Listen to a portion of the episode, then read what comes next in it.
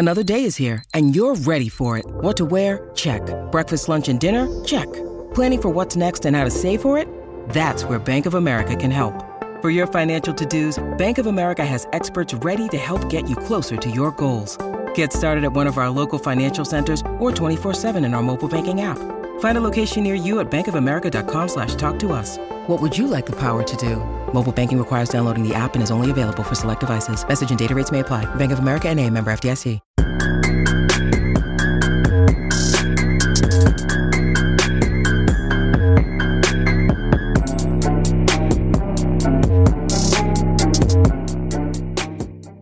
What's the vibe, y'all? Welcome to another episode of Running Off the Screen. I'm the man they call Mac, and I am honored to be joined by two of the best, most hardest working men in NBA and Raptors media. A tag team I dub Double Dragon, Esfandiar Baraheni and Samson Folk. How you guys doing? I did not see that coming. Double Dragon is a, a very interesting moniker. But uh, yeah, I mean, I'll take it. I'll take any moniker at any point in time. People just call me whatever you want. I'm trying to create a, a digital footprint here. Okay, Google Google Double Dragon and tell me you guys couldn't like see someone like photoshopping your faces onto that pose. Let me see. I got You now. I'm, me to do now? I'm just. okay. I'm curious. Who's the I'm quickest curious. on the gun? Let's see. Double Double, Dragon. dragon. Yeah. Okay. like the You know video what? game? Is Yeah, that yeah. what we're talking about? Okay, I got you. Is I this you. because I was saying I was gonna put him in a calf slicer at the party? Yeah, maybe. Well, that led to it. Yeah, I was like, what can I tie this into? Couple fighters. I see it. That's funny. You don't know what Double Dragon is? I've never played the game. I don't think I have. No. Oh my! I grew Is up it- with that. Is this an arcade game? I'm pretty sure this is. Yeah, it was an arcade game, and I had it for Nintendo. And uh, yeah, I'm surprised you guys didn't even know about that. Damn. I never played arcade games. Um, I was told they were witchcraft. I grew up in a really Christian town.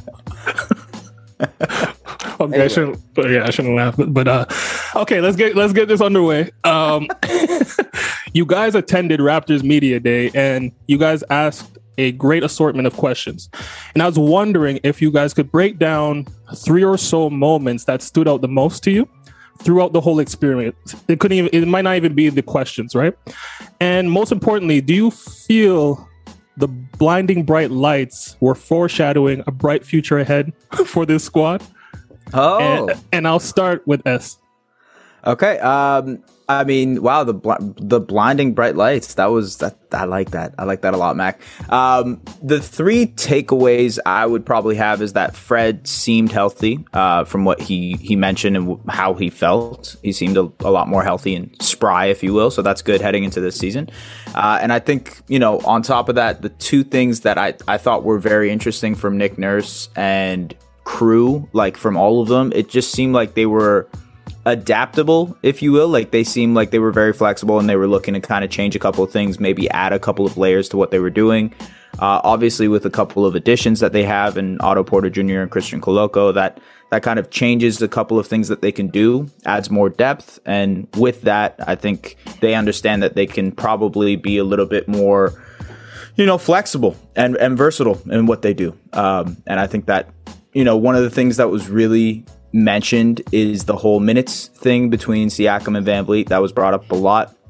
And I think there were a lot of reassurances and assurances that, hey, you know, we're going to take care of that. So those are my main takeaways there. But yeah. Do do you feel that is a a good way to look at it? Like just saying that the minutes are going to go down is going to go down, do, or do you think we did enough in the mm-hmm. off season to make that happen?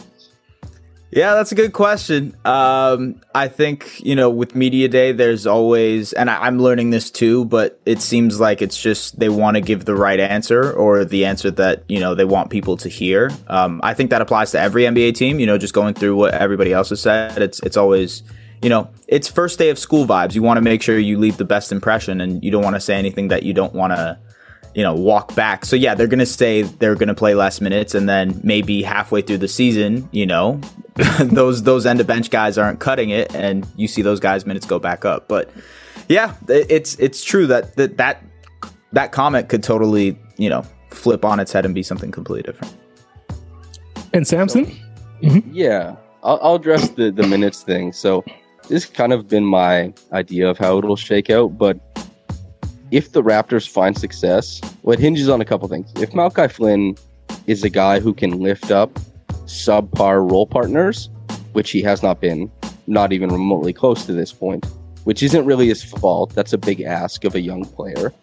Then they can run some bench minutes that way. They can cut down Fred's minutes that way, even Pascal's to some degree. That's an opportunity there. I don't think that's likely. What seems more likely is that the Raptors lean farther into their no guard lineups, which last year won a ton of minutes, but were more of a, a curveball, a changeup, a knuckleball, whatever, off speed and that kind of stuff. They rebounded the hell out of the ball. They didn't let anybody get to the rim, and they created a lot of turnovers. So they got to buoy their offense, the lack of guard skills, you know, shooting that kind of stuff with more transition. And so signing guys like Otto Porter Jr., bringing Thad Young back, Chris Boucher back. Who knows? We'll talk about it later, obviously, you know, what the roster ends up looking like.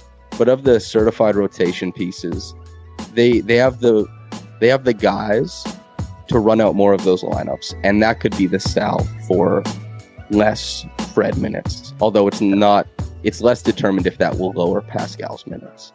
Does that, uh, I just have a question here. D- did the massive lineup, did that include Scotty or not Mhm. include Scotty? It did, yeah, right? So Yeah, yeah, it okay. was largely um, th- it's typically a four man lineup that came with the variation on the fifth player. And late in the season, that variation was that. Mm-hmm. Um, earlier on in the season, it, it could have been Delano or Gary. You know, and Gary, you know, he's still a guard, but they were still playing that similar size. Yeah. And uh, but it was typically Boucher, Achiuwa, Pascal, and, and Scotty. And then so the um, well, anyway, yeah, the Funky Fest quartet, as it were. Um, my big takeaways, it was interesting that the same way that we talk about each other when we do our work, we want to uplift each other, and we were like, "Hey, these guys do good work. Hell yeah!" Yep. Uh, the Raptors did a lot of big upping to coaches, to players, you know, teammates, all that kind of stuff, and Gary didn't get a mention from anybody. Now that could be nothing. It absolutely could be nothing but this has been not even just media day, but end of season press conferences and stuff like that, where Masai does not mention Gary in the nucleus, in the future plans. Nick Nurse didn't talk about it. Oh, like OG's not talking about Gary the way, and Scotty isn't talking about Gary the way that OG and Scotty talk about each other. Pascal's talking about Fred. Fred's talking about Pascal. You know, eh, Masai's talking about Precious. Gary got left out of all of that kind of stuff. And that doesn't have to mean anything because Gary doesn't do much talking in media anyway. He's pretty just he's trying to keep it to one line. He's trying to get out of there mostly, and maybe that's the players respecting his. They're just like, hey, maybe he doesn't want to be talked about. Who knows? That was interesting.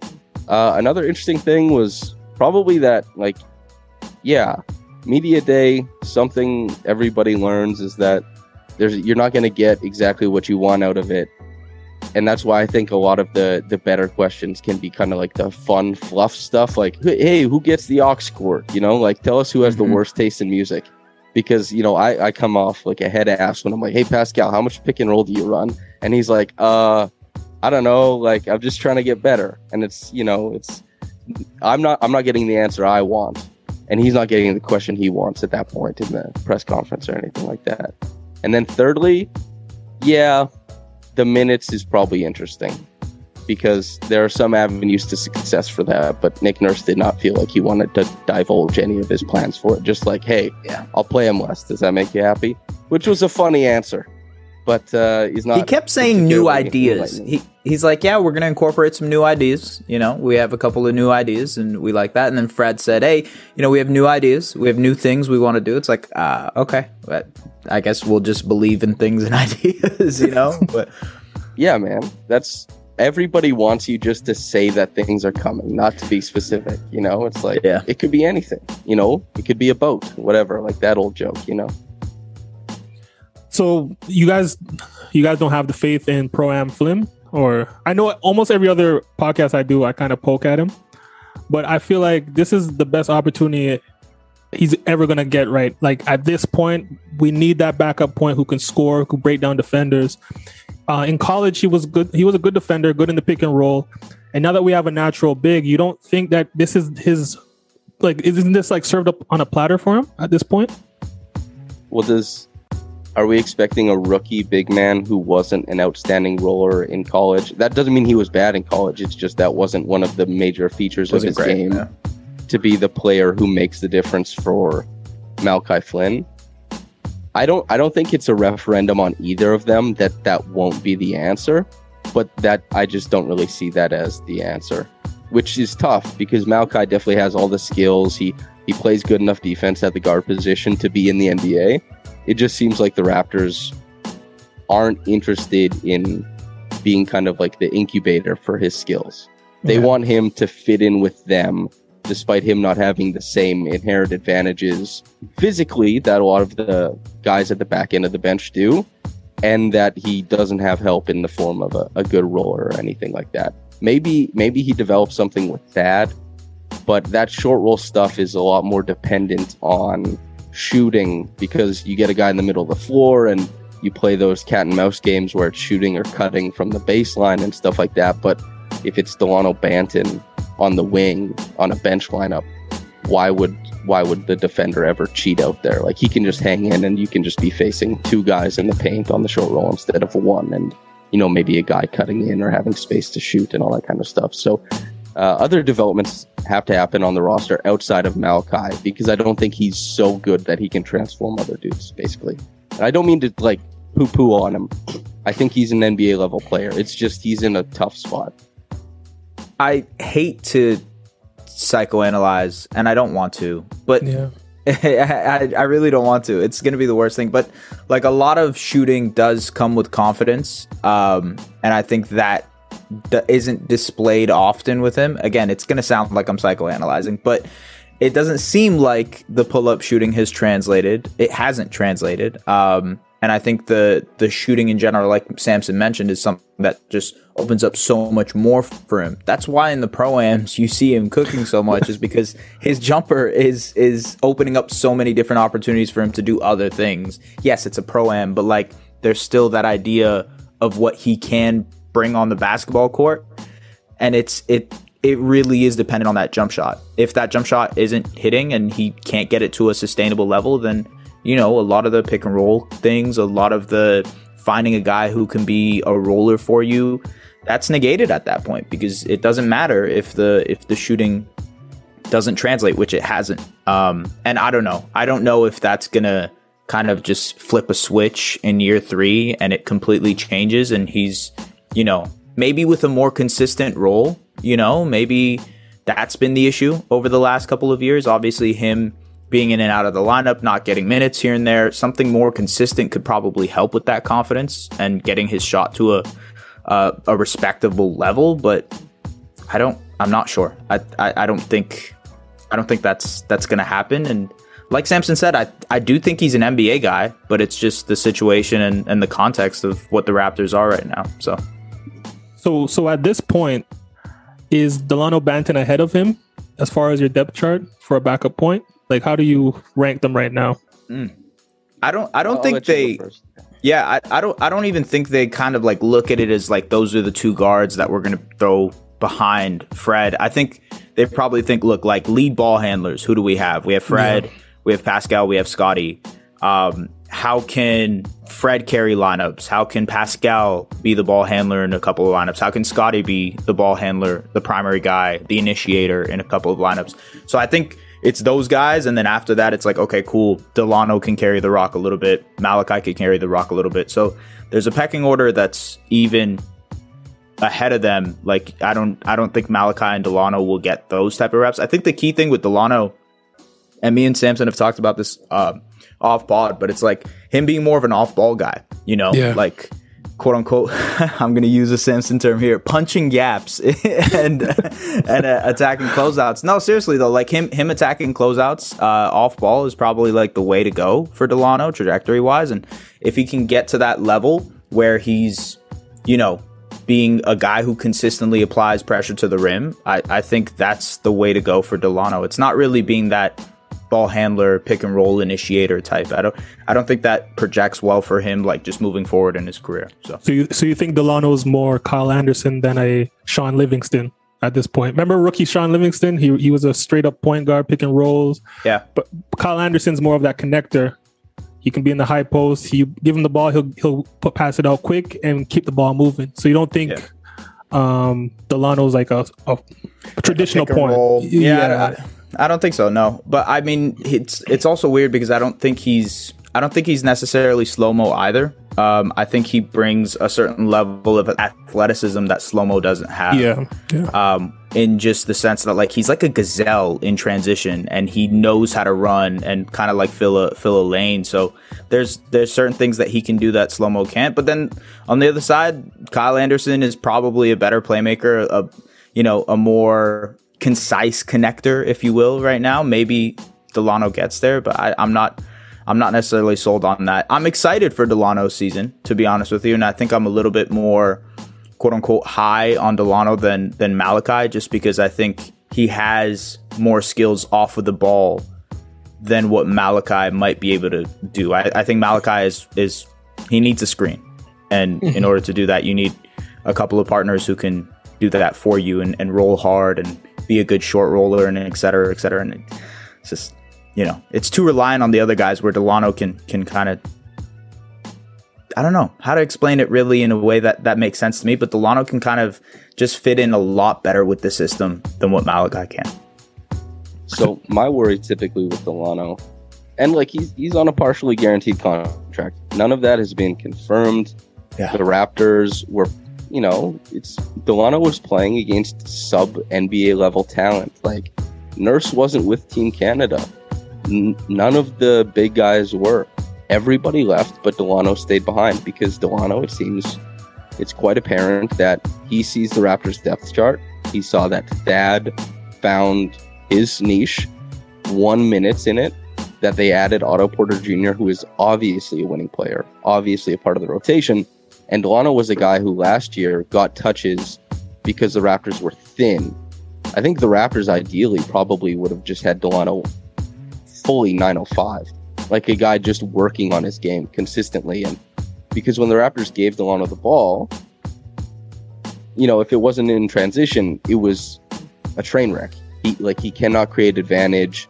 He doesn't have a shot to bring hard closeouts so that when he puts the ball on the floor, he has like a step towards the paint and like his, you know, his extra bit of handle to use the extra dribble to move the defense a little bit more, or his passing flair can kind of pop off. He he also had some nice finishes in tra- in transition, in traffic as well.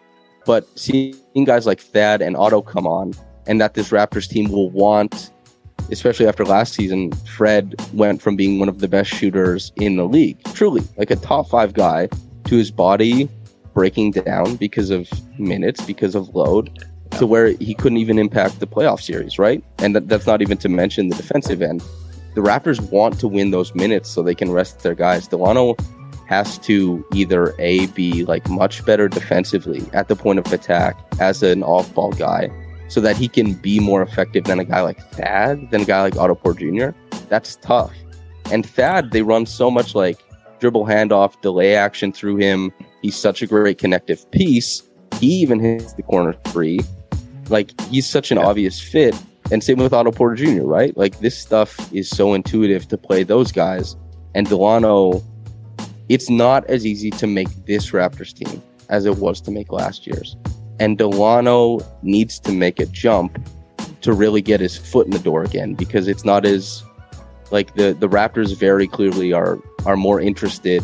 Like Scotty sped up the timeline. Pascal got all NBA again. Fred at his best was an all star. You you have to hit the like the go button on that team. And Delano, unless he improves, isn't part of that go. So we need I, I need to see him in training camp. Well, I won't see him in training camp. Aiden Moss, call him Raptors Republic. We'll see him in training camp. Um, but we need to see the preseason. We need to see how that goes and all that kind of stuff. But he definitely has an inside track for sure because he's you know he's from Toronto. People love him.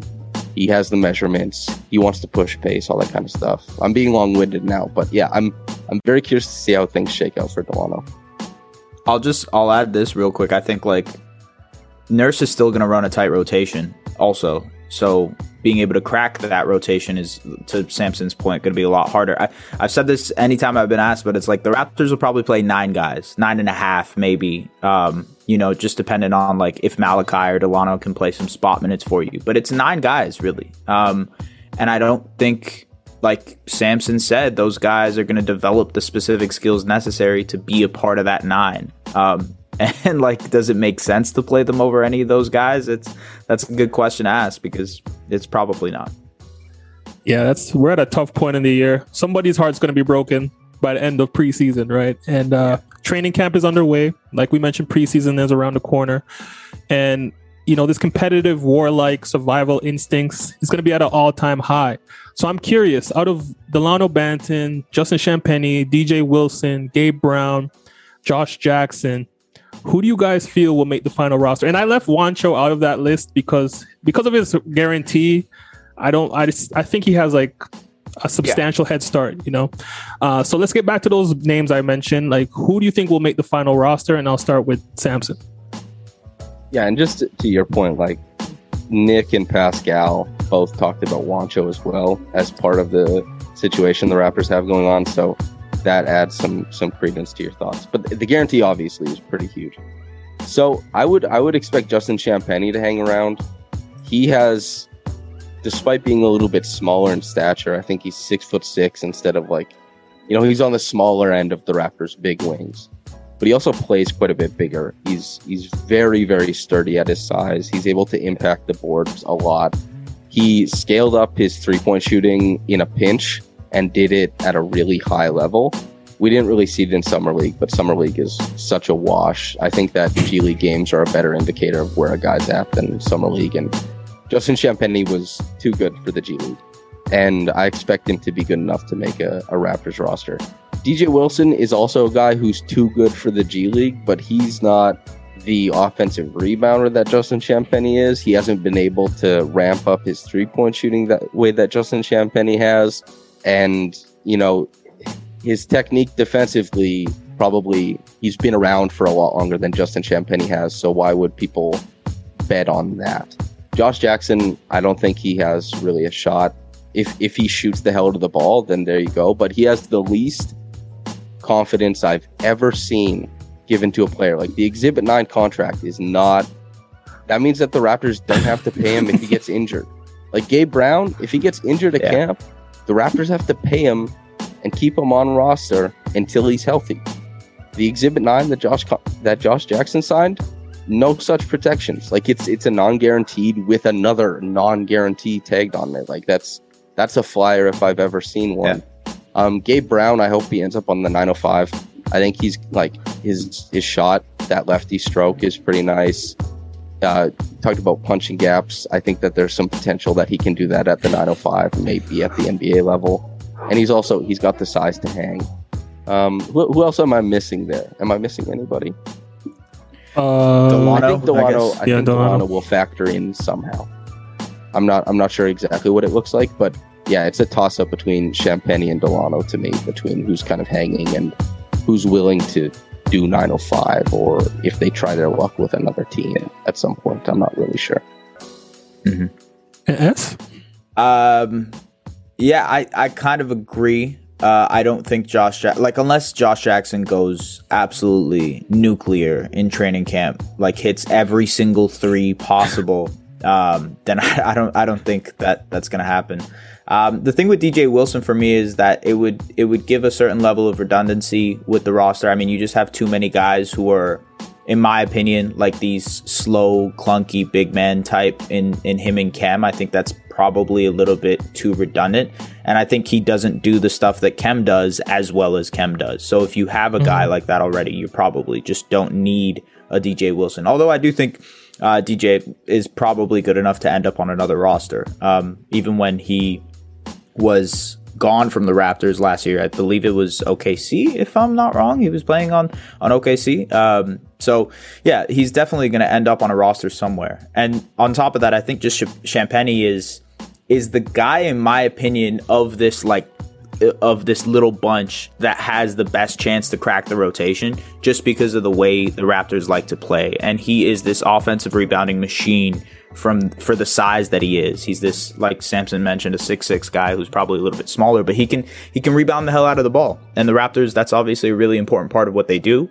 Uh, if he can just give you a couple of minutes here and there, maybe he's that half that I was talking about in the nine and a half man rotation. Like that could possibly happen by the end of the season. So yeah, I think I think Champagnie has the edge here. Uh, and if I think you know we've all talked about it, but I'd imagine Delano also makes the roster. So yeah. Yeah, I, I think I, I have the same two as well, Delano and Champagnie. And I think also the continuity aspect out of, of it too is a major factor. Uh, it's pretty clear that this season, I think one of you mentioned it before, this season is one where the Raptors just want to hit the ground running. No experiments, you know, uh, no growing pains. They just want to get it and go. So the best way to do that is get people who are, are in your system. They understand what you want, what what's needed of them, and people who excel in their roles. And I think Delano and Champagnie bring that. Now, a dark horse for me would be Gabe Brown, of course, because who who wouldn't want more shooting? And he gives me like a CJ Miles esque demeanor to his play style. It's the lefty jumper. Yeah, It's- that's and they have the same form too. Like it's pretty similar. Yeah. Might I add that I think that it's a possibility that the Raptors could shake up their their two way situation, and we could see um, Gabe Brown on a two way instead of Ron Harper Jr. That's a good point. So who who's out who's out in the two way then? Oh, Ron Harper Jr. You said. Yeah. I, I, I would I it would be more believable to see Jeff Dowtin and Gabe Brown than um, Gabe Brown and Ron Harper Jr. in my opinion. But you know, the, also with that stuff, if they don't feel that great about either guy, because two ways are so you know, it might it might come down to like whoever's organizing the 905. Who do they like better at the G League level? Because they Yeah. want to win games there too. And Exactly. like if Jeff Dowtin is a guy they say, man, Jeff Dowtin is going to, you know, beast and feast as a ball handler at the G League level. We'd love to have a guy like that. He also defended really well at the G League level last year too. So, bubble MVP, right? So yeah, right, yeah. yeah. And so maybe if they're like, hey, that guy can do that, Ron Harper Jr. is maybe a bit more of an unknown. And you know the shot isn't popping off the way they want it to, or whatever. Like Ron Harper, who knows what happens? But yeah, that that's a I think that's a, a possibility as well. It's a good point. Okay, so in this next topic, I would like to hear your thought process as a coach. You know, I'm gonna map out a game scenario for you. for you just to Samson's gonna dust me in this, but it's okay. Go ahead. we're gonna break down uh i'm gonna give you a lineup like a breakdown and you're gonna have to like draw up play a lineup and just lead your team to victory. And i want people in the comments to join in as well. If you've made it this far through the in, into the episode listen to the stipulations and then make your lineup. So it goes as follows. We're in game seven of the nba finals in a rematch against the golden state warriors you are the lead assistant for the Toronto Raptors. Nick Nurse has been ejected from the game, and you are tasked to run the team. There are 10 seconds left in the game. You are down two points and get the possession at the half, uh, at half court at, after the timeout. Now, Pascal and Fred have fouled out. Draymond has five fouls. Steph has five fouls. No other Warriors are in foul tr- trouble. So it's Curry, Poole, Thompson, Wiggins, and Green on the court defending. Who is in your final lineup, and what is the play call, and what player gets the final shot? And we'll start with S. But uh, if you want me to repeat anything, let me know. No, lot- okay. So so just just for clarity's sake, uh, ten seconds left, right? Yes. Down 2 Mhm. Game seven of the NBA Finals. Pascal fouled out. Fred fouled out. Yes. You've got uh, what is it? Poole, Wiggins, pretty much the the Warriors' death lineup, right? Yeah, yes. Okay. Um, okay. Let me see what I can do. Let me see what kind of magic we can work here.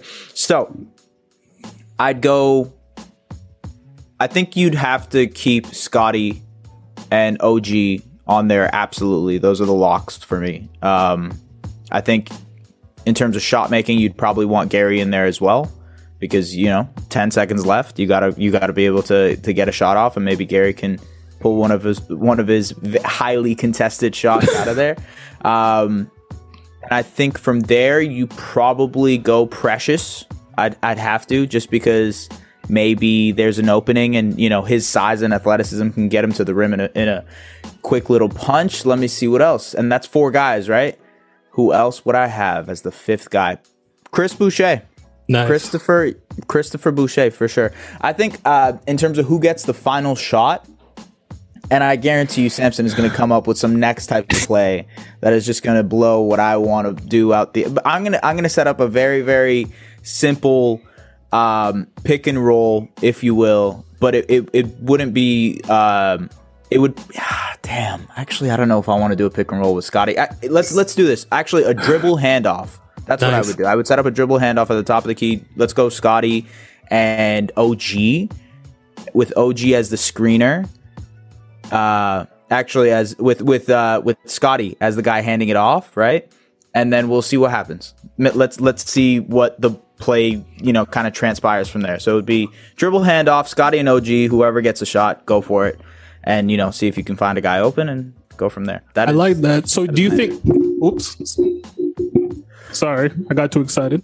But do you think um Steph Curry would be on Scottie Barnes in that situation? Or do you think they would tuck him away on Gary? No, they'd hide him. They'd hide him on Gary. Yeah, they would probably hide him on Gary. Like Gary probably be camped out in the corner, and then what you do is, like, I mean, Draymond has five fouls, so maybe you just go straight to the rim and hope they call a foul on a multiple-time Defensive Player of the Year in the NBA Finals in Game Seven. But uh, uh, sorry, one Player of the Year, but I doubt it. I, I doubt that's uh, that they call the foul in that moment. But yeah, I think I think like a dribble handoff with Scottie and OG. Uh, Scottie obviously like having the burst to be able to to get to the rim if necessary, and if you do like a fake DHO, then you know you can get to the rim that way. I doubt they'd fall for the fake DHO there. They probably just switch and you know deal with the circumstances. But yeah, I think that's how that's how I'd go. Samson, let's.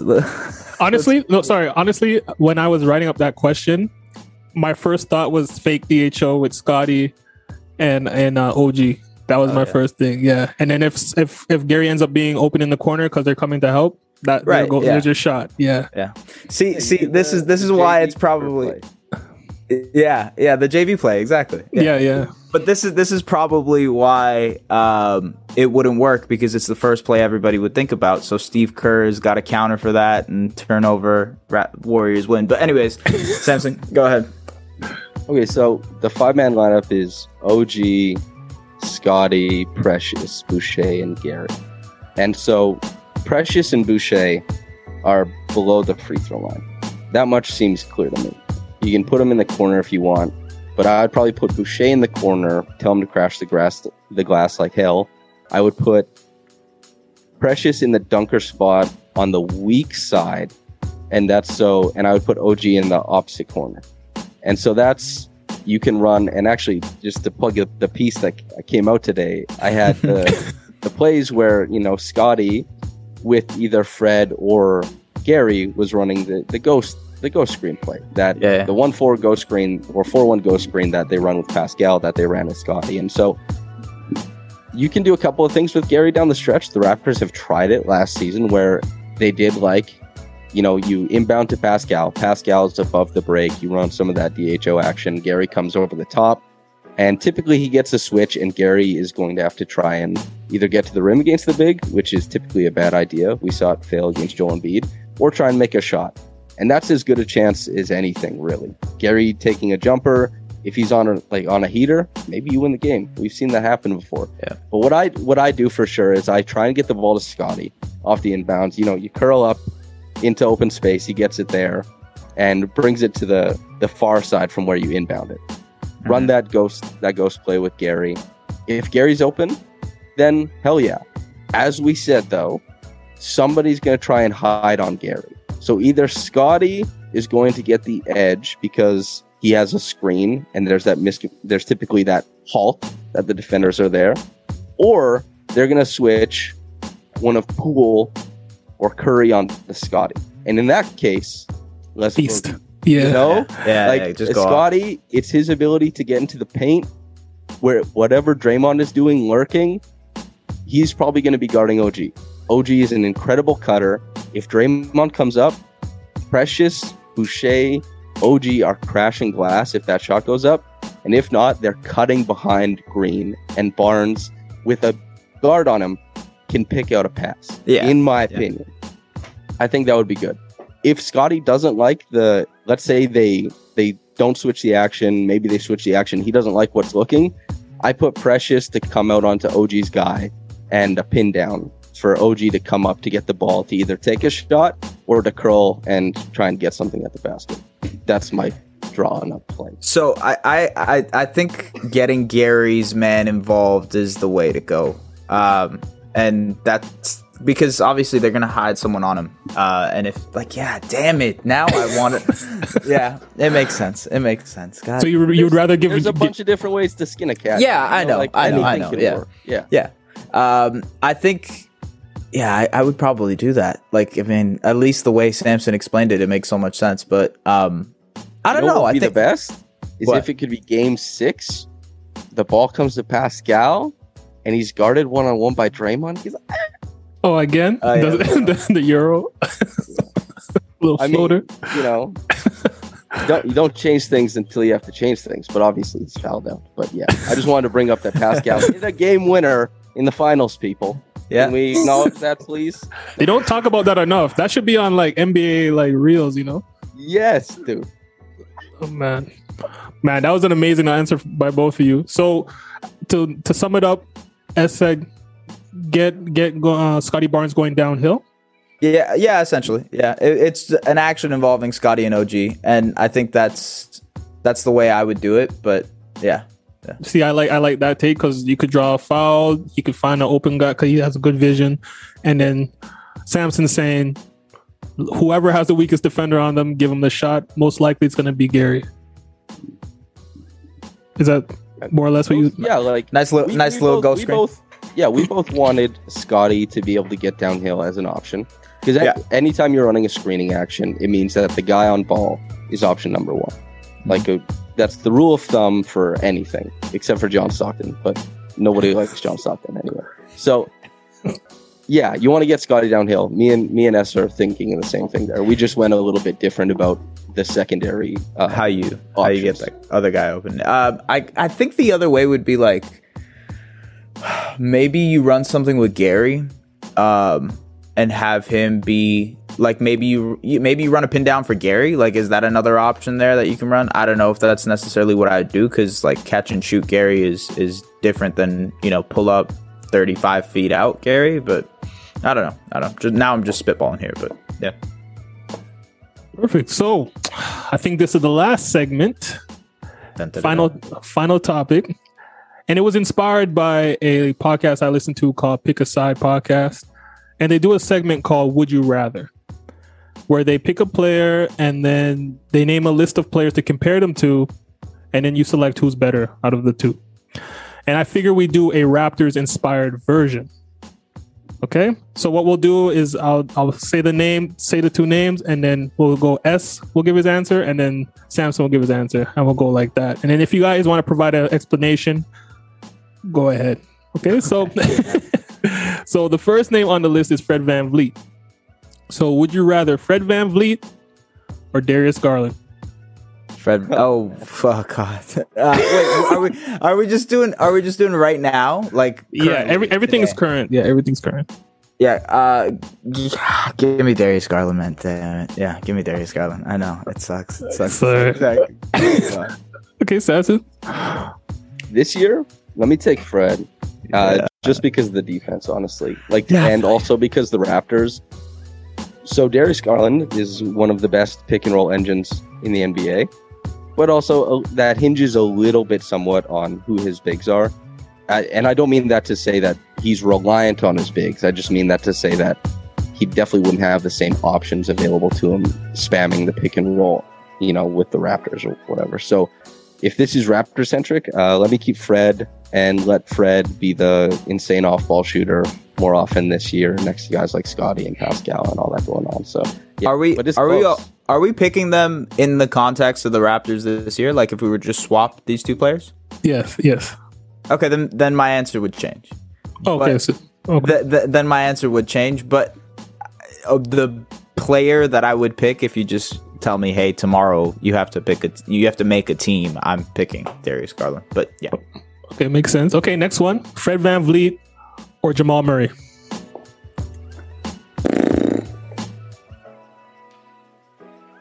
I think I would still go Fred in this situation. Um, I, I like Jamal. I, I think he is a very good like you know he can get to his shots. Uh, he's very good at like snaking the pick and roll and like with Jokic, he's he's very very adept at like playing that two man game with him. It's really fun to watch. Um, but again, like I don't I don't know if it would work as well as a guy like Fred would playing off ball, being your pick and roll guy as well, doing a little bit of the on ball duties. So yeah, I, I would I would pick Fred in that situation. See now it's it's changed for me. Now like the the whole context of the situation has changed because we're picking him and swapping him into what the Raptors are today. But yeah, I'm uh I'm taking Jamal, dude. Uh, I like it. I think Jamal.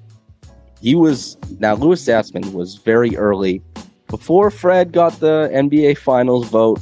Before Fred was even in the starting lineup, he proclaimed in a 2019 article that Fred VanVleet was an All NBA level defender. Pretty good, pretty good call. He was also doing something similar with Jamal Murray uh, before the bubble, before everything went sideways for his career, those injuries. Jamal getting to that jumper, the way he can play off of bigs who can pass, and his defensive utility, I, I would take Jamal. You know, w- with the understanding that he's healthy. I, I think Jamal is fantastic. So yeah, I would take Jamal. does Jamal crack top thirty this year? Uh, uh, that's this is a different conversation. But If he has a healthy year, he absolutely could. Yeah. Yeah, I could I could see him just drowning dudes in buckets with with Jokic. Like Yeah. Jokic has been complain like the the the Nuggets had bad spacing last year relative to a lot of teams. Jokic was working out of a closet the same way that a few other NBA players were, and Murray. Let's. If he's yeah, if, if Murray if Murray is back to being that dude, it's like the closet is now you know like a basketball court. It's just there's a lot. I mean, and they have Michael Porter Jr. there lurking too. Yeah, we Yeah, gotta and- see about him, dude. yeah, If he, yeah. that back. Okay, next one: Fred Van Vliet, Jrue Holiday. Okay. For this one, I will very easily say Fred VanVleet. Um, Piece of cake, yeah. Yeah. Let me slam that with this. Yeah, I think. Uh, look, they're they're. I guess they're similar in the sense that they're like two way um, bully, like very sturdy point of attack guards that just can defend the heck out of the ball. Um, but I just I like what Fred does more offensively than what Jrue does, uh, and I think def- the defense is comparable in my opinion. So I'll go Fred. Yeah. I think if Giannis got to play like six games with Fred, he'd be like, there you go. Like that's Yeah. real nice. I like what you do shooting that thing. you know? I think that would be the case. Yeah. Yeah. Not not to say that Jrue is bad. Jrue is still very good. I just think that Fred clears for Yeah. sure. Okay, so Fred VanVleet, Tyrese Halliburton. I'm still taking Fred. Yeah. Tyrese? sure. Yeah. Tyrese oh yeah. is just gonna lose it like Tyrese whatever in the future, but he's just gonna lose a bunch of games this year. Yeah. Yeah. Oh yeah. And like and I don't think uh I don't think he's like he's a he can project to be a good defender. Uh and I think he will inevitably be a good defender just cuz he's long um and you know he has that big ass wingspan, but I don't know. I I think Fred is very clearly the better defender and very clearly the better offensive player. Okay. Yeah, uh, Fred Fred VanVleet or Shea Gilgis Alexander. Hey. Yeah. Give me Shai. Shai. Yeah. Shai's It an. MVP in a few years. Let's just please. Please give me a healthy Shai season, man. man. Just one. just one healthy season. I just need him out of the out of the grasps of the Thunder and onto a team that is trying to win some basketball games. Can you imagine they trade him and it's all of a sudden he's never gets injured again?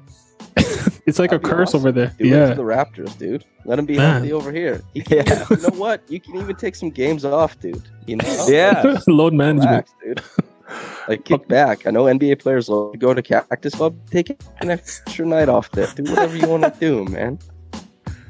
Okay, the next It's player. not a good spot. I don't know why. I don't know why people like Cactus Club. By the way, it's not. the Food's not even that great. But anyways, continue. Uh, Gary Trent Jr. is the next name here. Gary Trent or Marcus Smart.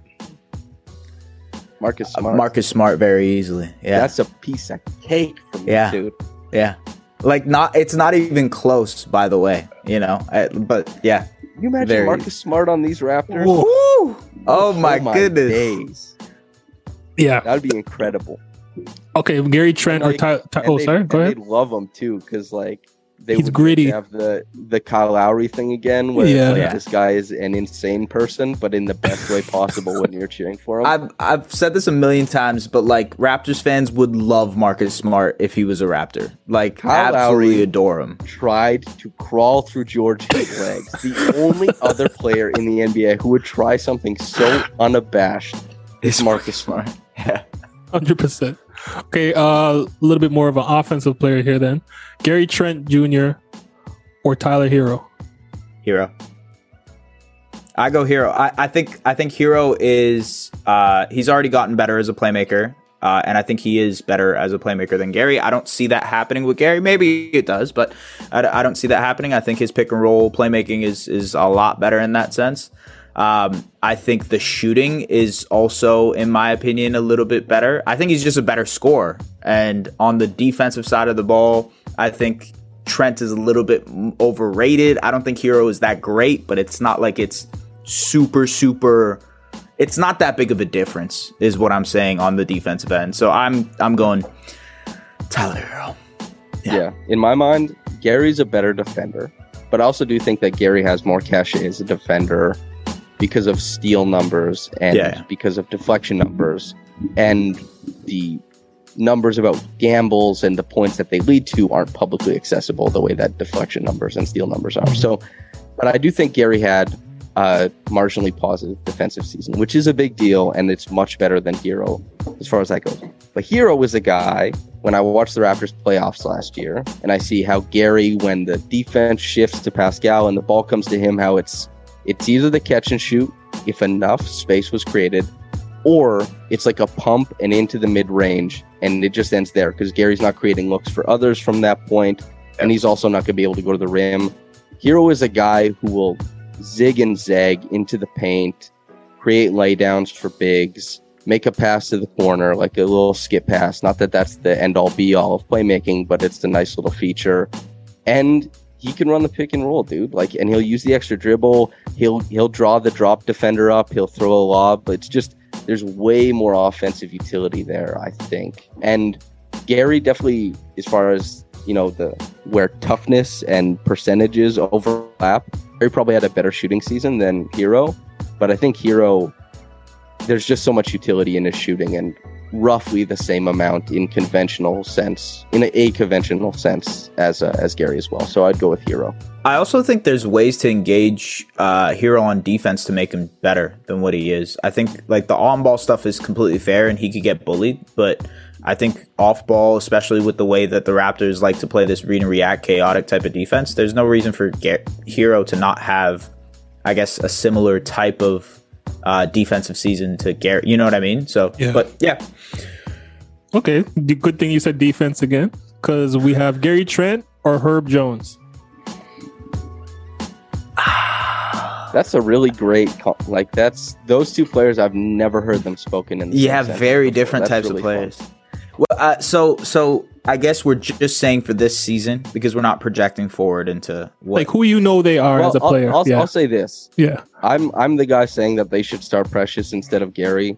I would be an ass if I didn't take Herb instead of Gary. Yeah. And you know, using the same like, well, he'll shoot some of the time. He can attack a closeout and get to the rim, and he's incredible on defense. Yeah, I think I would have to take Herb Jones over Gary. This this sounds like a bloodbath for Gary, dude. Yeah, I'm Yeah. looking. He's getting It's swept. not, it's not looking tough. It's not looking good. I so I think I would still take Gary if we're doing right now. I I really love Herb, and I'm actually in the same boat as Samson as saying like, hey, let's start Precious over Gary. But I do think the shot making is something that's necessary for this Raptors team this year. If we're starting them tomorrow, um, whether it be off the bench or whether it be starting, so I, I do think that is a necessary kind of like archetype of a player that's ne- that's needed on this team. So yeah, I'm I'm gonna go Gary, but I don't like it. You know, I don't like that I'm picking. Doesn't Gary. feel. It makes it feel dirty. yeah, it doesn't feel good. Doesn't feel good. Uh, how about Gary Trent? Okay, I don't see how he loses this, but let's see. Gary Trent Jr. or Caris LeVert? Oh yeah, Gary. Yeah. Okay, I had to put that there because. Oh, sorry. Yeah. Yeah, he's so interesting. Such a strange collection of movements and talents. Herky jerky. hmm He, yeah, herky jerk, amoebic, but he just does not put it together often enough. Like he, man, sometimes he just wows the hell out of me with with some incredible playmaking, or you know, he, he'll break dudes down. But it's just like mentality. Not to do the psychoanalyzing thing, right? But mentality and how you approach the game is so important to your outcomes. And Caris, there's a lot of decision making gaffes, and at least Gary's is like, it's the same decision. It's to shoot the ball. And so mm-hmm. at least you just get that. Like Gary is not well, outside of Gary like taking it to the rim in transition, that can be tough a little bit. But Gary, rarely are you gonna throw your hands up the decision the decision making from game to game because you kind of know what you're getting. And last year, what you were getting was a good play. Caris probably did not qualify as such last year, unfortunately. I think Caris is a very big ball stopper too. So if we're if we're talking like G- Gary has his moments like that, that's not to say that he just- doesn't. He's throwing it up there, dude. Yeah, Like, but the he's he's, just trying rocket launcher type. You know, yeah, he's just trying to let it fly. But like Caris has a lot of moments where he he'll stop the ball and then he'll go into this 10 second ISO type of play, and that's just that's nerve wracking. I absolutely hate that. So I'm I'm gonna go with Gary. Yeah. Okay. So Gary Trent or Norman Powell, bringing it back. wow, the throwback. Ah. just I imagine, and then, you know, it typically does come back to this for me, but Norman Powell has been on. Nobody has said it out loud, really. Only a few people, but he has been the NBA's best bench scorer for like three years. yeah. Run him off a pin down, he will turn the corner, he'll punch a gap, dude, and then he'll bang it on a big's head, Yeah. or he will catch the ball, spot up. If the guy cheats it, he'll backtrack it, turn it into a flare, and the same. It's the same problem. Is like, will he punch the gap? Will he hit the three? He hits every catch and shoot three. He kind of works some pick and roll craft into his game. He can pull up a little bit. There's a little bit of isolation in there too. Norm is undoubtedly a bet like a significantly better offensive player than Gary. But Gary is the better defender because he actually cares about defense as currently Yeah. constructed. Norm is just there for the vibes. So that's like a So are you like picking? a- are you picking Gary or Norm? dude. That's Ding, that is like a, a coin toss for me. Norm, man, I bet Norm he could very well be like a big piece on a championship winner this year. So I I gotta go with Norm probably. But Norm gets paid more currently, you know. So he's the market reflects that. So I don't feel too bad about it. And Gary is way younger. If you if you tell me like who do I want on their next contract, probably Gary. But Yeah. this year though, give me Norm. Yeah, I mean, I think I think under the same idea, I would probably go Norm, but that's because of what the Raptors need Gary to do on offense is what you know Norm can do currently on offense. So I'm I, I keep going back to like, okay, what it, what how does this player fit on the Raptors? And if we're going based off this year, a guy that Samson just described perfectly as a guy who can do all these things is is what you hope Gary Trent Jr. can one day do. Um, on top of the rim pressure stuff that he already adds, and I don't think Gary will get that much better in that area or get to the level Norm was. So, yeah, I, I guess go Norm as well. Um, that's a that's a tough one though. That's a because tough one. You know, the trade happened and all that, but yeah, no, I, I understand why Raptors fans take the victory laps. Yeah. Because it seems like they have team control of Gary for years. But we'll see what Gary's next contract. And I hate doing the contract thing, but if you're comparing players, then that always comes into it. But it's like, how much better was Gary on this contract versus Norm on his? And that's typically the value when you look at like trades is the immediate contract thing. And well, also there's the overlay of do you think you'd be able to get this player in house if you didn't trade for him? Do you think, you know, free agency, Gary Trent Jr. comes to the Raptors? Do we think that he'll even stick around? Yeah. The extension, I there's uh, like player option. We'll. Question mark, question mark, Yeah. question mark. Yeah, Yeah. yeah. Gary I probably think- wants a bigger bag. So I think where people think that the Raptors won that trade is because Norm is not even on Portland anymore. So they just feel like it was just they just traded Gary just to trade Gary. Portland, Portland was like geriatric, dude. yeah. I don't like, and I don't blame them either. They're like, "Hey, we have Dame Lillard," and Dame Lillard was like, "No, you don't." And they're like, "Oh, uh, it's tough to be this team without you, dude. We this was with you in mind. We got Robert Covington. You know, you like Robert Covington, surely you do. He's like OG, but not as good at a- a- anything. you said you liked OG, and then Robert Covington. They're like, well, we don't need Robert Covington anymore because we're actually interested in being bad at basketball. And then Dame was like, do you guys want to be good again for me? And then yeah, it's just everything's up in the air there. Apparently, Keon Johnson had a nice summer. Yeah. Maybe that's Hell yeah. yeah, yeah. I like Keon.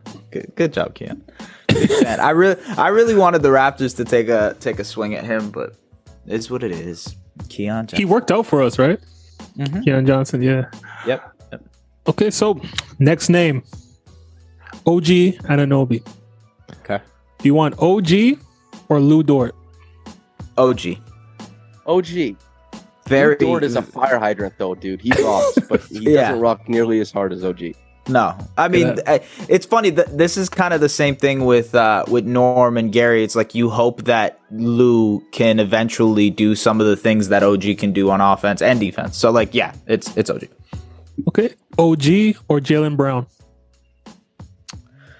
Whoo-wee, that's a fun one. Um, I'm gonna go ahead and for this Raptors team say Jaylen Brown. Um, it's it's it's gonna be a tough one, and I understand the off-ball mishaps, the dribbling with can't dribble with your left. I understand that, but hey, OG also struggles with his handle every now and then. It's not like Yeah. he's the most adept shot creator for himself yet either in isolation. Um, I think Jaylen Brown is who I would pick. It's a tough one. I know. I feel like Samson's gonna go OG, and, and but I, I'm gonna stick to my gun. I'm gonna say Jaylen. Okay, so the understanding here, I hope any Celtics fans who are watching understand that I don't perceive Jaylen Brown as the 22nd best player in the league. I perceive him. Hey, I'd like to clarify that as well. I've I've I've hammered it a million times that he's not that he he ain't got he's not that guy, pal. so Sorry, I'll go ahead. say, I know the perception would be that I'm about to pick like the 44th best player in the NBA over the 22nd best. And I'm here to tell you, I do not agree with your worldview in this sense. I think I'm picking what people should conceive as the 44th best player in the NBA over like the 37th. And it's because I'm imagining a Raptors defense that is completely dependent on players paying attention to their teammates getting beat and feeling responsible for a form of rotation. And I'm imagining Jaylen Brown being asked, like, pay attention to it all so you know who to rotate for. Because sometimes the rotation is two rotations away. That's the way it works. Sometimes you're bringing the dude, he's bringing the dude, and then you're shooting off, and there's the dude over there.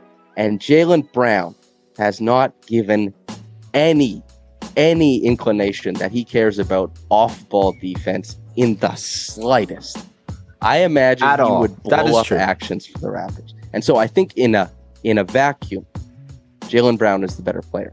However, comma, I do not think that he would make this Raptors team better than OG does. Plus, OG could still pop, dude. He could still pop. There's hope. okay, next one. OG or Mikal Bridges? OG. OG, He's that OG, yeah, OG. I'm, I don't know. I Phoenix think, Suns. I think Mc- yeah. Sorry. Go ahead. no. Go ahead, Matt. Go ahead. You No, I was just I was just saying like the Phoenix Suns fans I see on their Twitter they they laugh at the idea that people say that OG is better. So it's interesting that you guys were just like, nope, OG. So I, would just like to hear well, you guys take because on that. it's because he's their OG. You know, Yeah, he's yeah. their beloved. You know what I mean? Like guy that they love, goofball type off the court that just has this two way ability. I mean, not necessarily two way because the offensive stuff is coming, but like their defensive anchor in a lot of ways on the wings. So I I don't know. I I think it's clearly OG for me. I think the shot making, the catch and shoot stuff is much better for OG. I think the ability to kind of be this bully ball type of guy that Samson has talked about ad nauseum, that kind of just can get to the rim and be this post player who can create a little bit in the post. I think those are some areas that Mikal Bridges just does not have.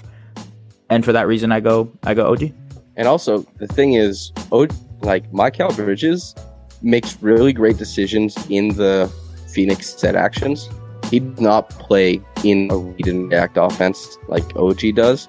Imagining Mikal getting the isolations that are forced on OG and Pascal, of guys, they're like, hey, create.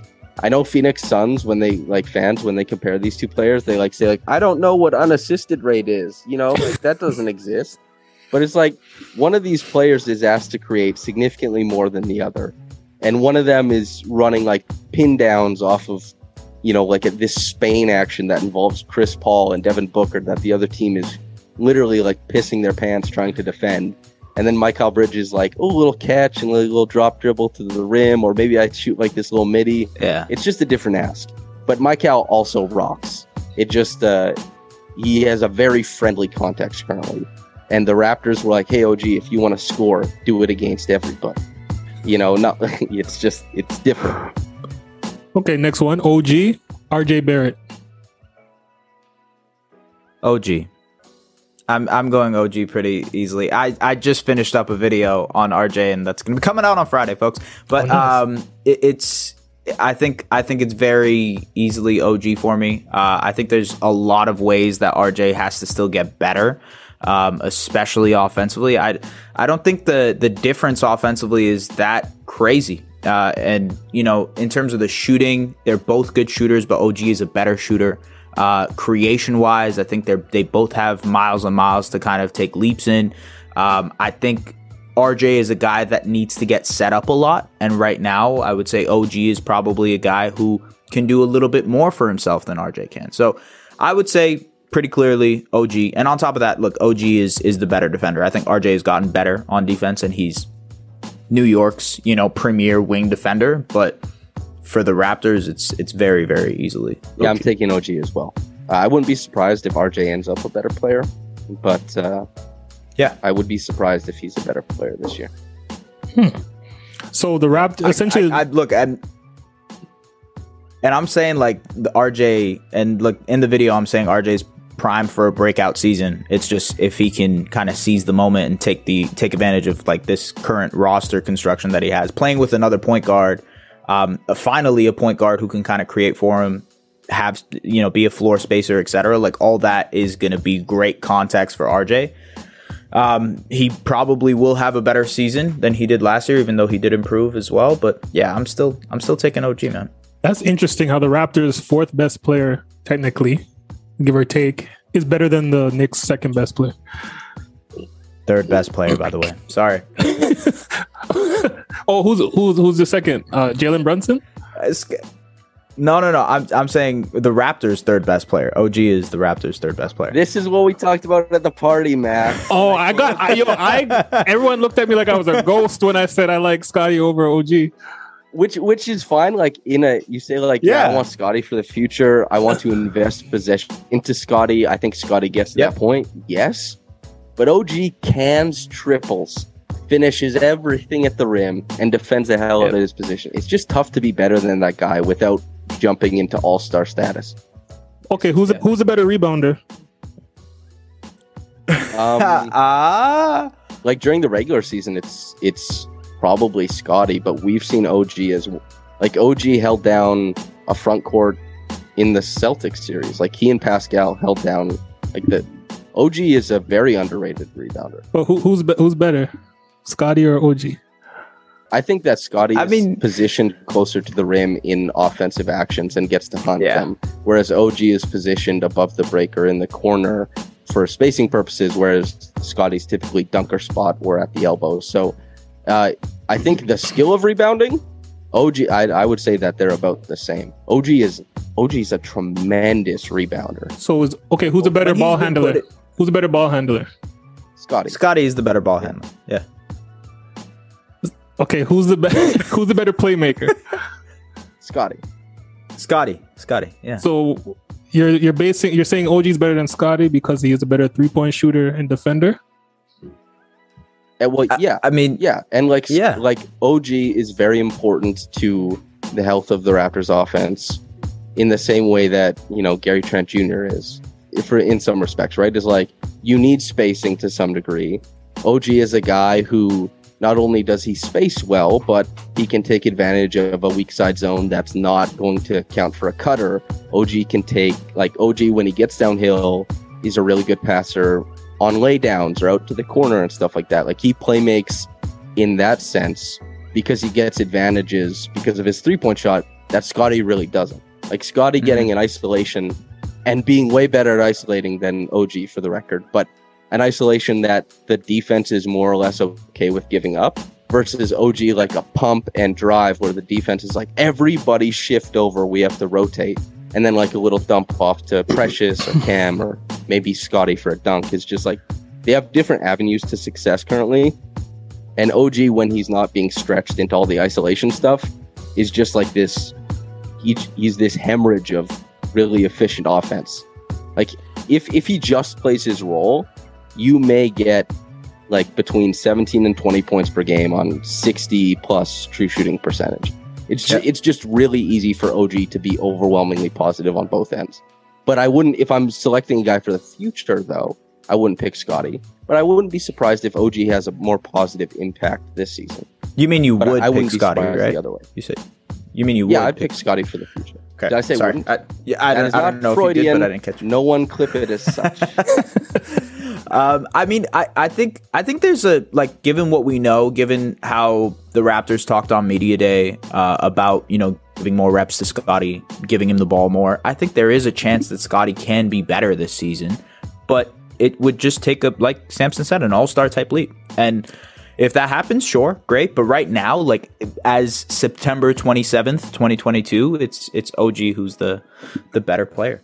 Man, I respect your guys' opinion. You guys have good points, but I can't. I can't see it. it's totally okay to disagree. on Yeah. this. Yeah, I can't see Absolutely, it. yeah. I just feel like the same argument, like that you say, like OG's not that far behind Scottie in that sense. I think Scottie this season, we could see him not be that far behind on the defensive end. We might, not, you know, what I mean, like we might, Maybe, yeah. might not see him as far behind as a three point shooter.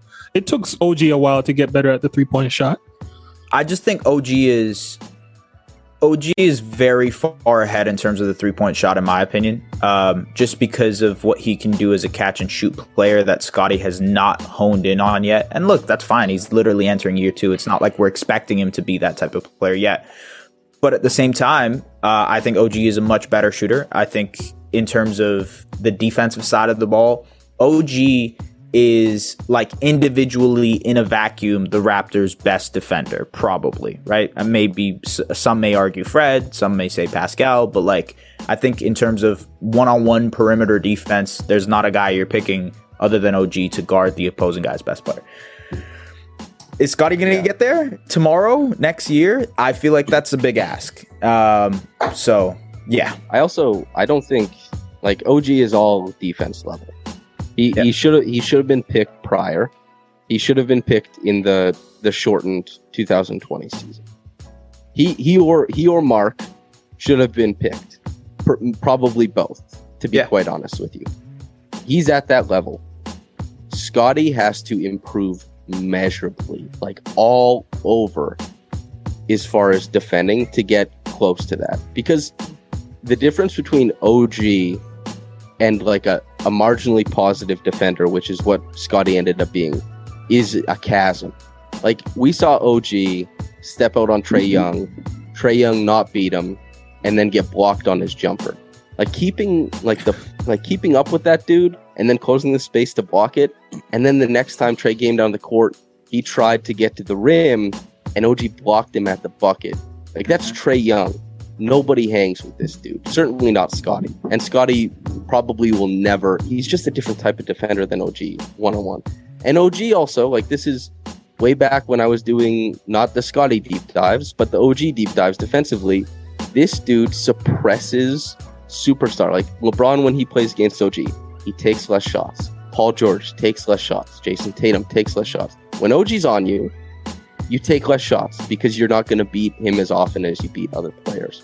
And then off ball, the importance of OG and fans will see it this year and they've seen it years before is like his when he tags or when he guards the nail or when he's being a ball hawk above the break, he blows up possession after possession. He's just he's such a good defender. If Scottie gets to that level, not only this year but in his career, I will be so impressed with Scottie. Like Scottie, if he gets considering what he might end up doing offensively, who knows the way that dude grows, if he gets to all defense level, That's an MVP. Right yeah. sheesh. yeah. that- yeah. yeah. It's just OG is so good at the unspoken stuff. Basically. All right. So sorry we went off on a tangent there. I'm sorry. Okay. okay. La- that last one for OG, and then we're gonna go. We're gonna talk about Scottie, and then we're gonna talk about Pascal's comparisons. For- So, OG or Michael Porter Jr. Fully healthy Michael Porter Jr. Well, yeah, going into this I year, can just yeah. say OG because I already did like the whole like I was like, let me tell you about this guy. So I'll just say like, hey, re- revert back to like the explanation I already gave. Yeah, I would take OG over MPJ. I think I think I would too. Um, I think MPJ has a long way to go defensively, um, and that's just because his back has like sciatica, like whatever it's called, right? It's just insane. Sciatica. Sciatica. Thank you. Um, yeah. So no, his his defense needs a lot of work, and on the other uh, on the other side, like Michael Porter Jr. is a really tremendous shooter, but OG can shoot. OG can be your catch and shoot guy as well. So I'm gonna I'm gonna pick OG on that end. Okay, and uh, next guy here, my beloved son, Scottie Barnes. Um, Scottie Barnes or Evan Mobley? Oh, I hate you, man. I hate you so much. Ah, you're gonna make us. they're gonna come with pitchforks and knives and I and know, I know. fire and all that into our mentions. God damn it. Um, we're just saying for this season, right? Then I'm gonna I'm gonna be very safe here and say Scottie Barnes. Uh, That means you wanted to say more. no, I'm not gonna. I I'm not gonna pull it out. Uh, I think in the future there's a very good chance that like Mobley becomes the better player. Uh, I think that's fair to say. Um, w- like when if it happens, there's so many like ifs, ands, and buts about it. Like you know what I mean? Like there's there's potential in every type of scenario for them to for their careers to go one way or the other. But I think right now, man. But on the Raptors, Mobley, oh, Ooh, that's that'd be such a- nasty. that's such a tough situation because he would solve so many different scenarios for them. They wouldn't have to play as chaotic of a defensive style. They could still switch on every scenario. There's still playmakers. Pascal can do whatever. There's a lob threat for VanVleet. God damn it. That's a tough one. I'm still gonna go Scottie. I'm still gonna go. I'm still. I'm gonna Listen, pick. Scottie. But yeah, it's yeah. Yeah, you know, I'm done. I'm just done. I'll say Mobley. Okay. Okay. I- right. not a coward. All right. But let me let me say this. Though.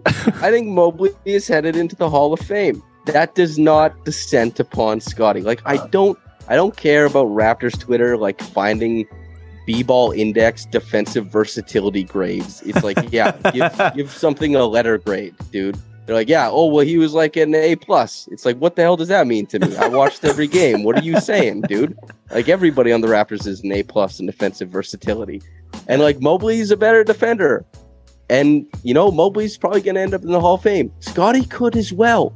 I just feel so, Mobley is just such a a home run, dude. That dude is so big, mm-hmm. so good with his foot speed, so good at you know keeping up with bigs with his length, keeping up with guards with not being as fast but being agile with length. You know the jumper. If you feel like Scottie will develop a jumper, don't be biased. Say that Mobley probably will as well. Yeah. Mobley isn't as creative off the bounce.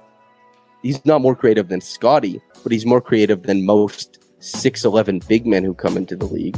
Hmm. So it's just like I don't care about saying that I think Mobley will be better than Scottie. Mobley was selected before him. The Raptors, if they had a chance to, because Scottie surprised everybody. If the Raptors had a chance to select Mobley, They I would. don't think they would have taken that dude. Yeah, they would have. I can't like these are two guys who are just so surefire going to be stars. I'm just like Mobley is going to have an awesome year on the Cavs, and Mobley would simplify a lot of things for the Raptors. And I don't feel bad about that because that doesn't mean Scottie's bad. Scottie is still. I just don't want to get star. murdered. That's what I don't want to do. I don't want to get murdered. No, but man. but but you're Let right. Be in your DMs, bro. You just gotta, Yeah. you know, that's what's happening. Swat them away. Yeah. Um, Mind you, this the good news. This podcast is a long podcast, so this is buried. I don't, wait, Yeah. unless Mac, if you clip me out saying I'm taking Mobley, which you might. I'm just gonna I put that be in once. Yeah, yeah. Yeah. I won't even. I won't even put context to it. You just put no, I, I think I think from the way that I explained it, you guys can tell that like I obviously want to say an answer that I'm still not going to say. I, I'm I'm leaning. You know, I have cowardice. I'm a coward. Okay, that's what it is. But yeah. I'll, I'll I'll I'll leave it at that. But I Okay. totally agree. I mean, Mobley is Mobley is that guy, man. Mobley is him. we'll do a lighter one. Funny thing is, by the Oh, way, yeah? can I just say, Mhm. there's people who are going to be upset about us saying Mobley over Barnes. Sorry, me saying it. You didn't say it. Okay. Um, but there's going to be people who are mad at me saying that who also signed like the Deport Pascal thing, right? Like, Yeah. it's just like yeah, yeah. I don't care what you think, people. I've seen what makes you cheer. Boo at me all you want. Yeah. Yeah, fair enough. Okay, next one. This is another big debate on uh, NBA Twitter: Scottie Barnes or Franz Wagner. I think Franz is, is severely underrated, and I don't know why. I actually I do know why, but you know, Raptors Twitter is like anybody who is in opposition is you know immediately hated, right? So Yeah. that's how it is. But I think Franz is incredibly talented. I would still pick Scottie. Um, because I think the creation ability of Scottie is just like leaps and bounds. Not leaps and bounds. Franz can do some creation as well, but like just creating for others, playmaking. That's that's something that I enjoy in a basketball player. And in terms of like personal preference, I'm gonna definitely go Scottie on here. So So, at risk of sounding like another, you know, white dude on Twitter, Franz rocks. You know, not like another white dude in particular, but just like white dudes kind of like hovering toward you and saying like Franz Wagner, you know. But Franz is really great, and actually, like, you know, it's good to disagree on podcasts. It makes it more exciting. I disagree with S about the creation. I think that Franz is better Ooh. equipped to kind of ramp up his creation than Scottie, maybe in the half court. But Scottie's Oh. playing on a team where he's going to run out and transition day gum, and he's going to Yeah, play yeah. making transition, and Scottie's going to keep eating glass, and he's going to do things that Franz doesn't do, and Franz is going to do things that Scottie doesn't do. But I also think that Scottie has a higher defensive potential, and I think that Scottie, and this this isn't to say he's going to be at OG's level. I'm not, you know, going back on what I said earlier, but I think that Scottie is on pace to improve from last year, where he was already a positive defender, to an even more positive defender this year. And I don't, and he's already playing winning basketball. Maybe the Magic make that jump this year. Maybe they're super interesting. Maybe they're last year's Cavs. Who knows?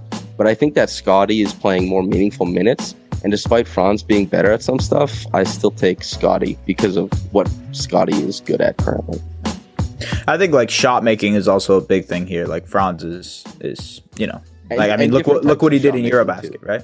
Sorry. Yeah, and Yeah, different of shot types. making too. Like Yeah. Franz is like you know you you go under on the on the what you know it's a different three point line of course, but it's like you go under on the pick and roll, and Franz is like that hard Pulling up. stop dribble Yeah. pull like like what Darius Garland does, where it's like you you know it's like Mhm. a snatch back without snatching. It's the pickup snatch back, and Franz does that. That's a really elite move, especially for a guy of his size.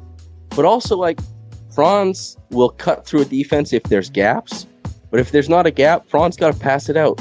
If Yeah. there's in a gap, Scottie's gonna just bash through the brick wall, dude. He's gonna find a way in. Yeah, Mhm. they're different players, but they both rock. But yeah, Scottie. Okay, Scottie Barnes or Ben Simmons. Oh, for this year, Ben is gonna be better. That's an that's an All NBA defender who's surrounded by Kyrie, and and like considering his on ball skills, surrounded by Kyrie, KD, Seth Curry, Joe Harris, you know, T.J. Warren. He the amount of like grab and go stuff where he's just gonna like jog it up the court and pass it to a dude and get an assist. And then it's to get to the point where it's like, okay, they cheat towards the pass and he's just like, dum dum dum, Mhm. like, and just flush it. And Ben is a really good cutter. You're working off Yeah. of Kyrie and KD. Like, that's, and that's not just like, it's not bad of Scottie to not be better than an all star level player this year. And an Assuming health, yeah, hell yeah. yeah as long as as long as ben is like feeling good and isn't like oh my god the idea of basketball is like giving me depression and i can't do it which is valid i understand why he felt that way but if he's not in that headspace if he's like hell yeah let me game Yeah. then like yeah that dude is an all-star And like back not better than pascal back back uh back injuries are always like a weird thing because they could keep reoccurring. So like if Ben is fully healthy, I totally agree. And I think a lot of the like skill set wise, what you see in Scottie uh, is what you would think Ben would be, and that's not a disrespect to Scottie at all. I think the thing is that we want to make sure that Scottie can can improve on the shot making side of things. Can he get better and better as a shot maker, as a creator for himself? In where Simmons kind of veered off the path there and kind of became more of a okay, hey, he's a great defender, but he creates for others. Can't really create his own shot that way. He he he's not going to be a pull up shooter, etc.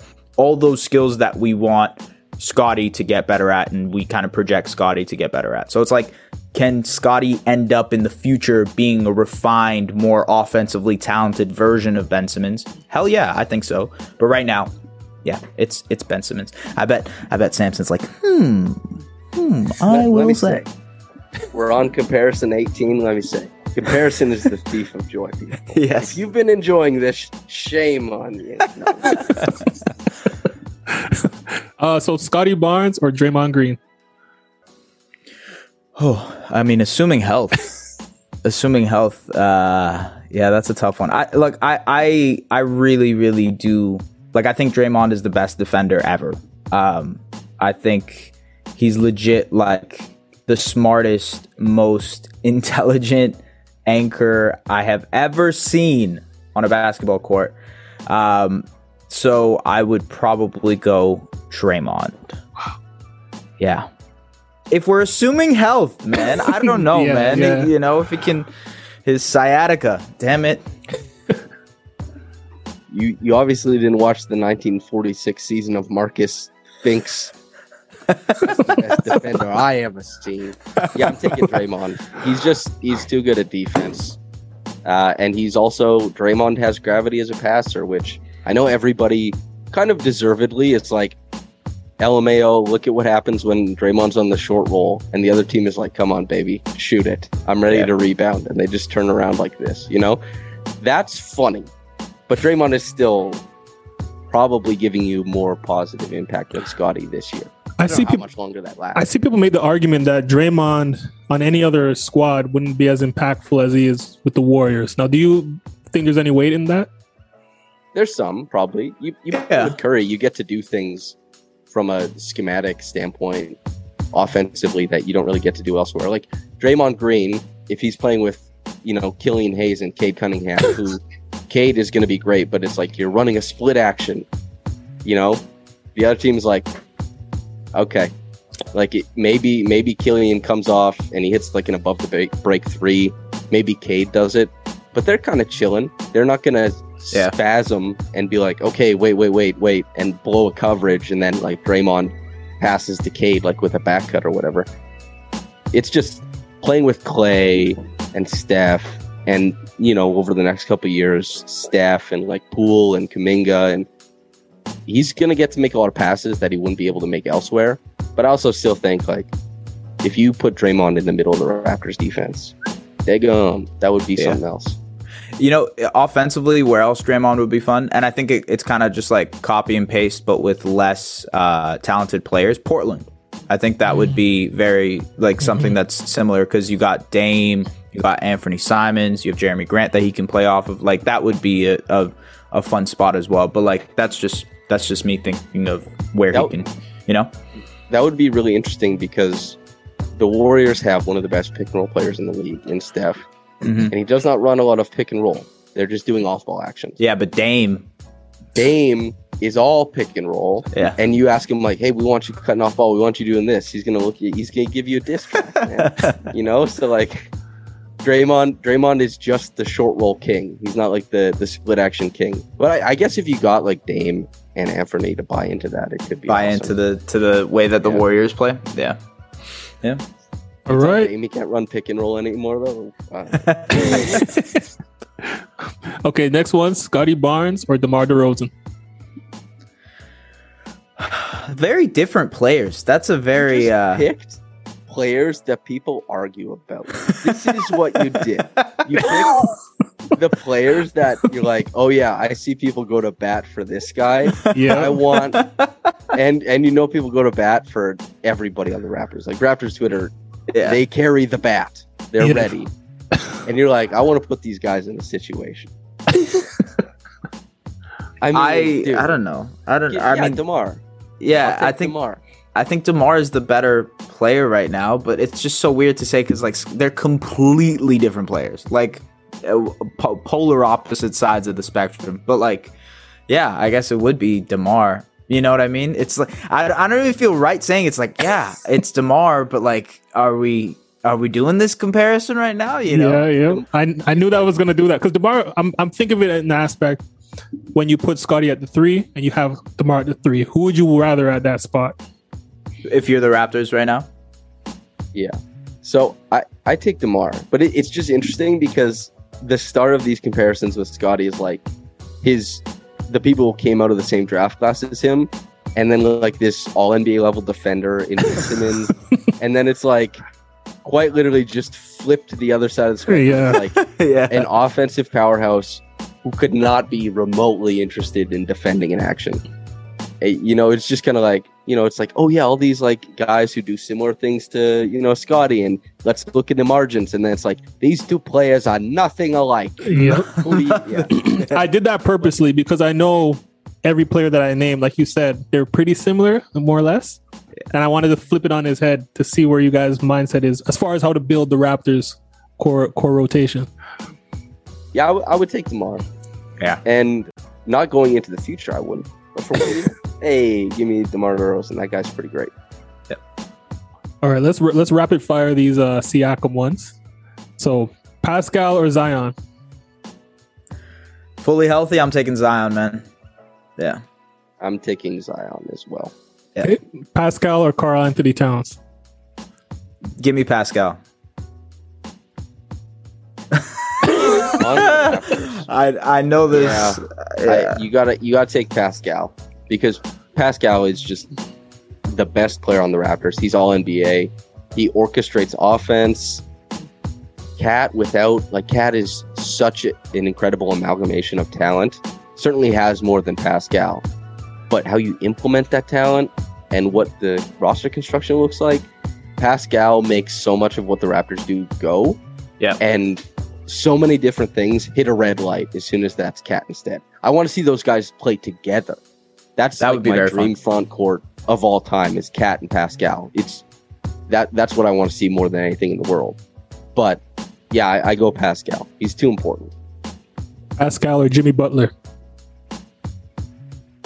I like that comp. I like that the, the the comparison right there. I for one season I'm probably going Jimmy Butler.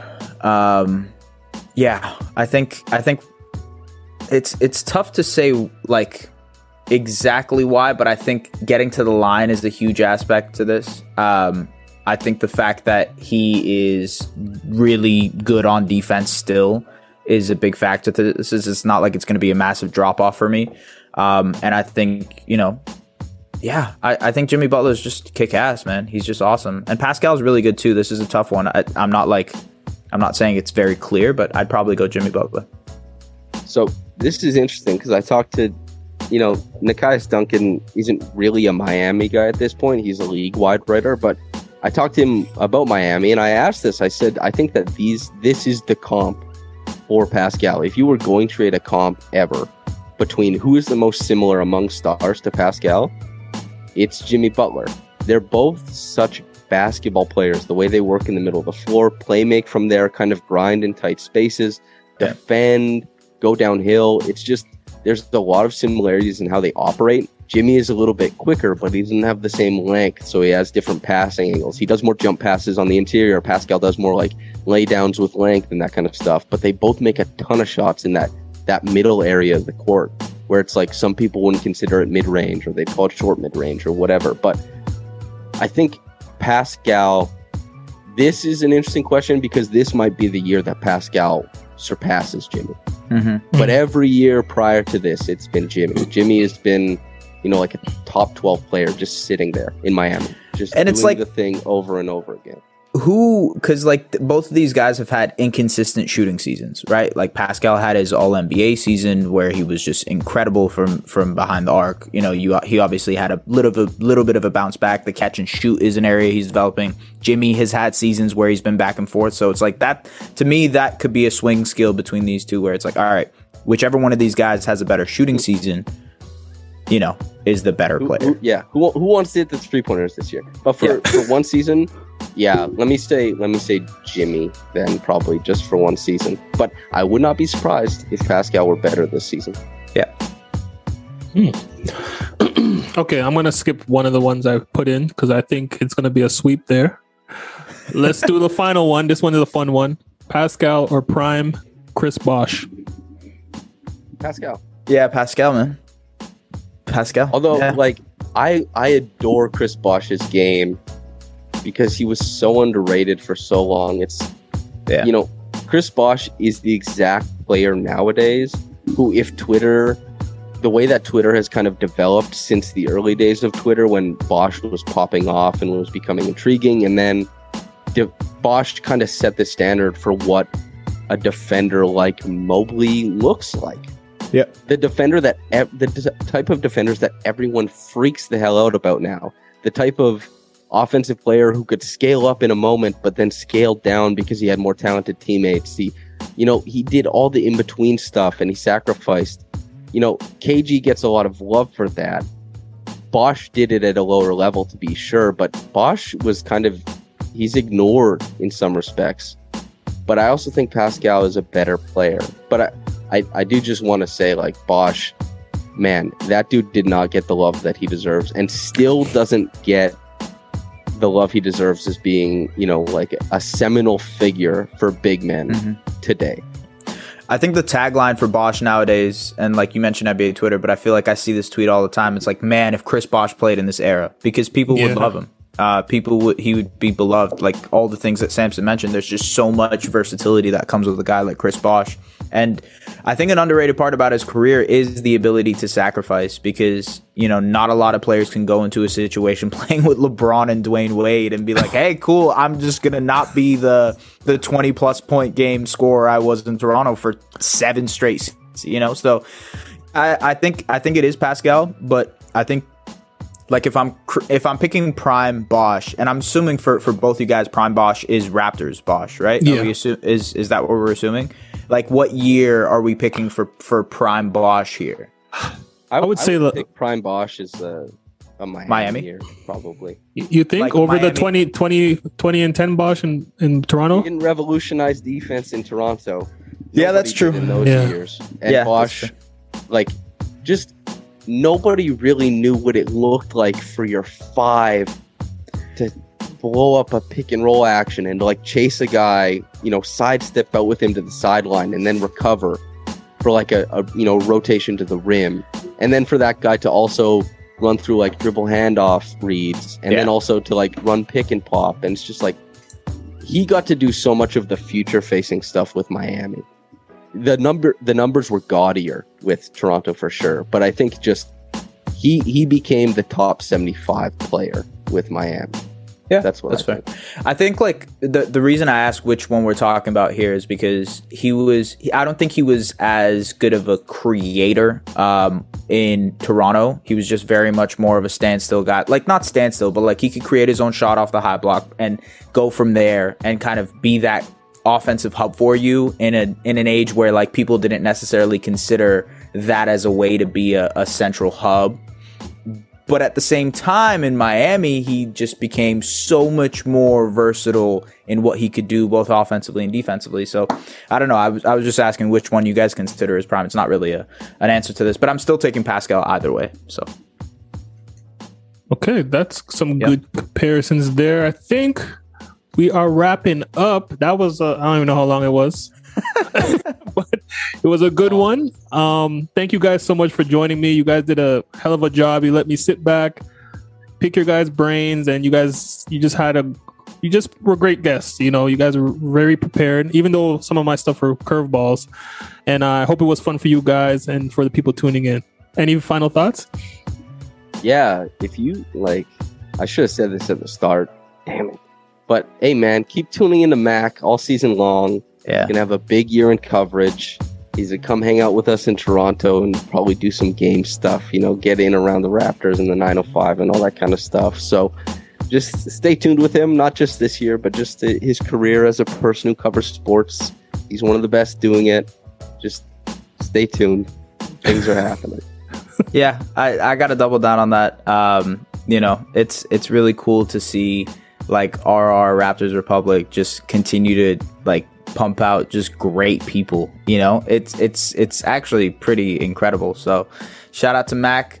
Put this in the beginning, man. Somehow Yeah. copy and paste this and throw this at the front, and just like you know, hey, listen to these guys rave about me. But yeah, no, support Max, support what he does, and and obviously listen to the podcast and whatnot. Um, you know, shout out to Samson as well. He's going to be doing his thing this year, Mister on the on the ground, in the ground. Um, but yeah, yeah, that's it. And uh, S, your your episode's coming out Friday on. Yeah. Oh, yeah. I guess so. Yeah, I've got uh, a video on RJ Barrett. So if you're still tuned in, we got something coming up on Friday. But yeah, Nice. So until next time, please remember to like, subscribe, and raise the vibe. Peace. peace.